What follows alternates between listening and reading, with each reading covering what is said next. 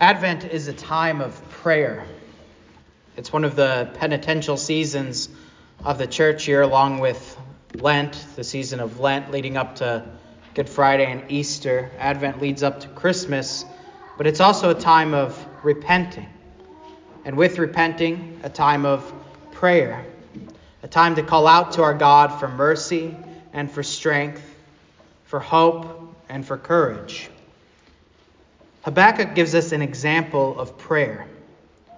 Habakkuk is not like the other prophets. He does not prophesy speaking a word from God to the nation or a word from God to the surrounding nations of Judah or Israel. But instead, Habakkuk is this look into the life of prayer of the prophet. The three chapters consist of a back and forth between Habakkuk and the Lord. Now, Habakkuk lives in the time of the Babylonian captivity. He's contemporaries with the prophet Daniel. But what he's prophesying about or praying about specifically is about what it's like as the Babylonians are coming. As this mighty nation from the north is coming to take over Judah and to siege it and to scatter its people and to take it captive. He is thinking about Babylon coming and he prays about the state of the current Judah. And he prays about what it's going to be like when that mighty nation comes. And when you hear these prayers of the prophet Habakkuk to the Lord, and when you also hear God's responses, that's one of the blessings of Habakkuk, is we get to hear what God's answer to these prayers is. I want you to think about your prayer life. And I want you to think about how you could pray prayers like this and how you experience some of the th- same things that Habakkuk experiences, and also how God answers you. So, chapter 1 is like this we get two prayers of Habakkuk and one answer in the middle. We're going to get the answer to the second prayer at the beginning of chapter 2, but we'll just cover chapter 1 for now. And the first prayer is this it's a prayer for justice. For plundering and violence are before me. There is strife and contention arises. Therefore, the law is powerless, and justice never goes forth. The wicked surround the righteous, therefore, perverse judgment proceeds. Habakkuk prays for justice. And he cries out, he laments to God. This is what a lament is it's being honest with God about the suffering that you're experiencing, and it's even an argument of sorts. Habakkuk tries to build an argument against God for what God is allowing to happen. And he says here that justice, it never happens in Judah anymore. The laws that are supposed to be on the book, they're powerless. No one pays attention to them anymore. And perverse judgment, the judgments that are declared, are all completely backwards. They're perverted. For him, it was the wicked kings of Judah who had given in to the false gods of the surrounding nations, and the Israelites who were led away by those pagan practices like temple prostitution and child sacrifice and all of that kind of stuff. But Habakkuk saw good families persecuted, and he saw wicked men promoted.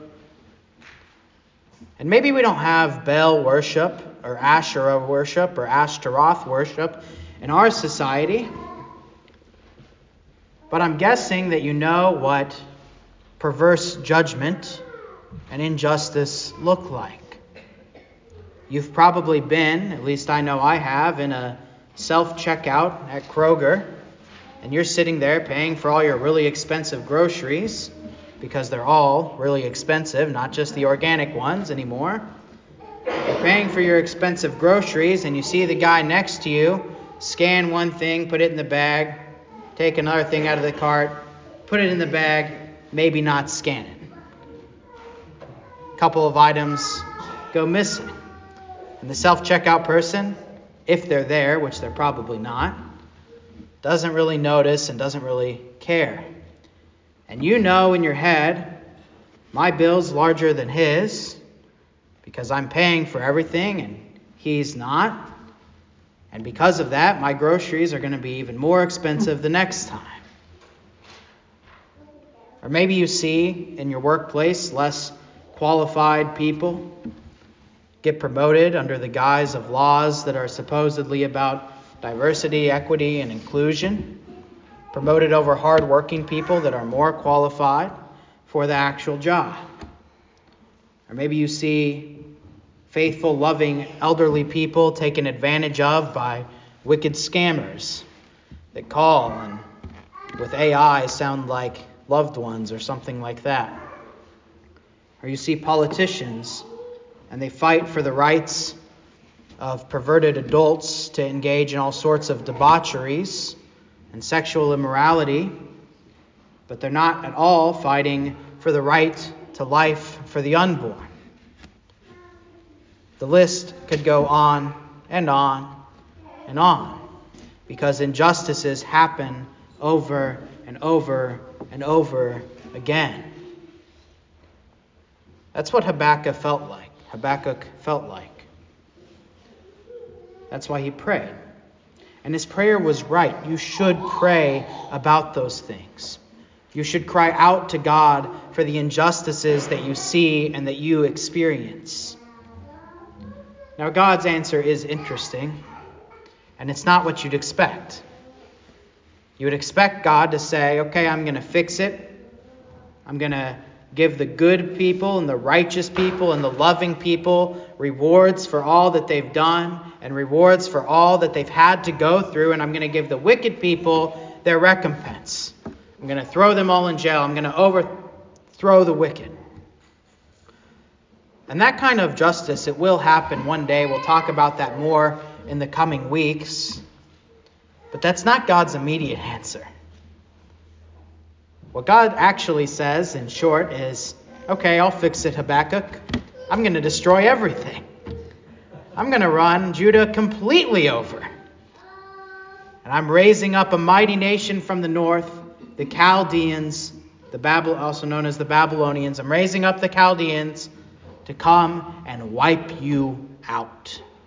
A bitter and hasty nation which marches through the breadth of the earth to possess dwelling places that are not theirs. They are terrible and dreadful. Their horses are swifter than leopards and more fierce than evening wolves.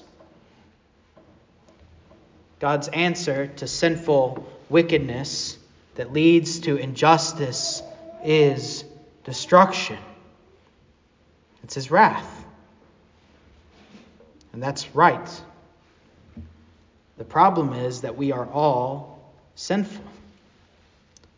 Yes, there is a distinction between righteous believers who love God's law and want to do the right thing and struggle with sin, and wicked unbelievers who love sin. There is a distinction between those two groups of people. And we'll see how that plays out in chapters 2 and chapters 3, chapter 3. But for here, God's message is this You're both sinful. None of you deserves to be saved. You think you had it bad when the Assyrians came. You think you had it bad in the current state of Judah. Just wait until the Babylonians come. And why? because God is just and God's justice will be carried out. And so, how do you think about that answer in your life? Well, a couple things.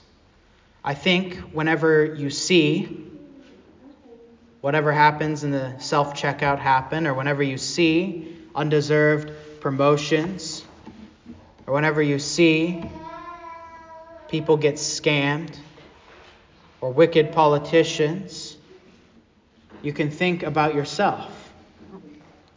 And you can think how you've also stolen things from other people, probably at least time, if nothing else.